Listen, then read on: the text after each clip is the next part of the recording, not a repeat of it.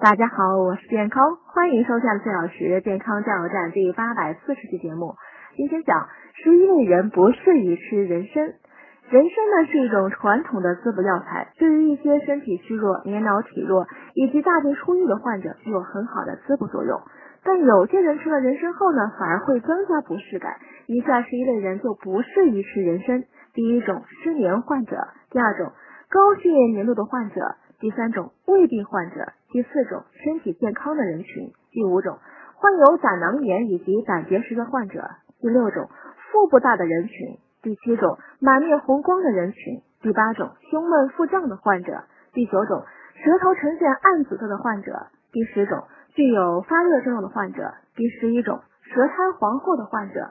明年实行收费收听优惠倒计时还剩十三天，详情请看底部菜单。付费后呢，请您记得在对话框留言。